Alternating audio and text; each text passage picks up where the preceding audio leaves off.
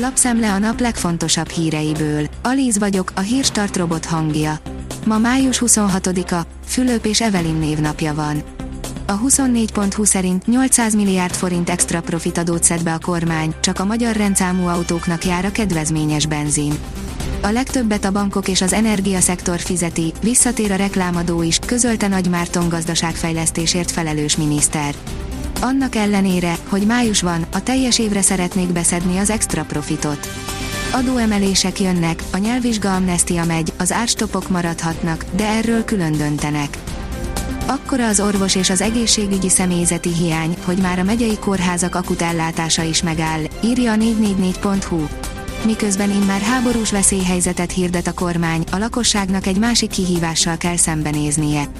Az egészségügyben vészhelyzet van, mégpedig a szervezetlenség, a koncepciótlanság, az alkalmatlanság miatt. A hírklik oldalon olvasható, hogy két uniós ország is Orbán álláspontja mellé állt orosz ügyben. Olaszország, Ciprus és Magyarország szerint is az elsődleges célja a tűzszünet kellene, hogy legyen az Európai Uniónak. Más tagállamok azonban keményvonalas fellépést sürgetnek Oroszországgal szemben. Az Agroinform oldalon olvasható, hogy holnaptól csak magyar rendszámú autók tankolhatnak Magyarországon 480 forintért. Bujás Gergely beszélt erről a kormányinfón. Mutatjuk, hogy az extra profit különadó melyik szektornál mekkora összeget jelent majd. Az m4sport.hu írja, épül az MB1-es csapat Kecskeméten, a vezetőedző után a csapatkapitány is hosszabbított.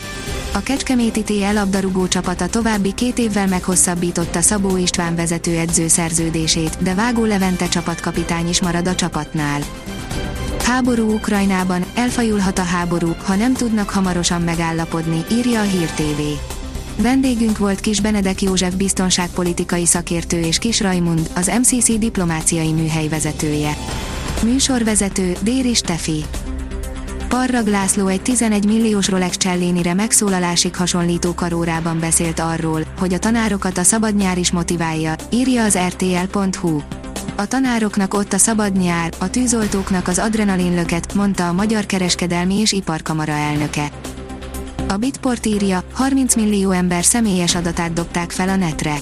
A Telegramon minden ellenszolgáltatás nélkül elérhetővé tett csomag egy több évvel ezelőtti akcióból származik. Van egy ország, amelynek Magyarországhoz hasonlóan nincs tengere, mégis tud szakítani az orosz gázzal, írja a népszava.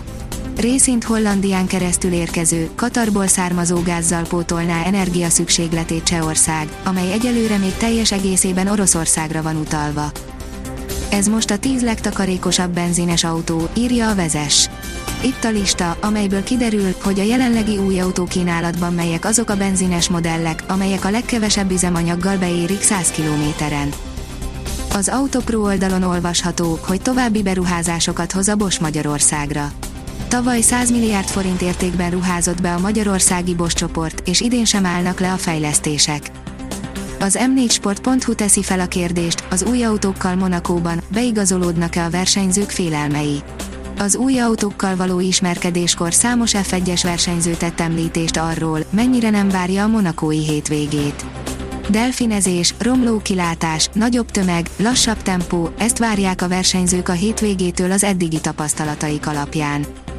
A 24.hu oldalon olvasható, hogy azt hittem, végem, villamossal ütközött Jaromír Jágár. A valaha volt egyik legjobb hokis későn kapcsolt, így az autójába rohant egy villamos. Nem terelt, azt mondta, hogy ő hibázott. A kiderül írja, alig fogjuk látni a napot a hétvégén. A péntek este érkező hidegfront térségünk felett jelentősen lelassul, a hétvégén jobbára erősen felhős időt okoz. Szombaton főként a déli tájakon, vasárnap több felé kell esőre számítani. A Hírstart friss lapszemléjét hallotta. Ha még több hírt szeretne hallani, kérjük, látogassa meg a podcast.hírstart.hu oldalunkat, vagy keressen minket a Spotify csatornánkon. Az elhangzott hírek teljes terjedelemben elérhetőek weboldalunkon is. Ha weboldalunkon hallgat minket, az egyel korábbi adás lejátszása automatikusan elindul.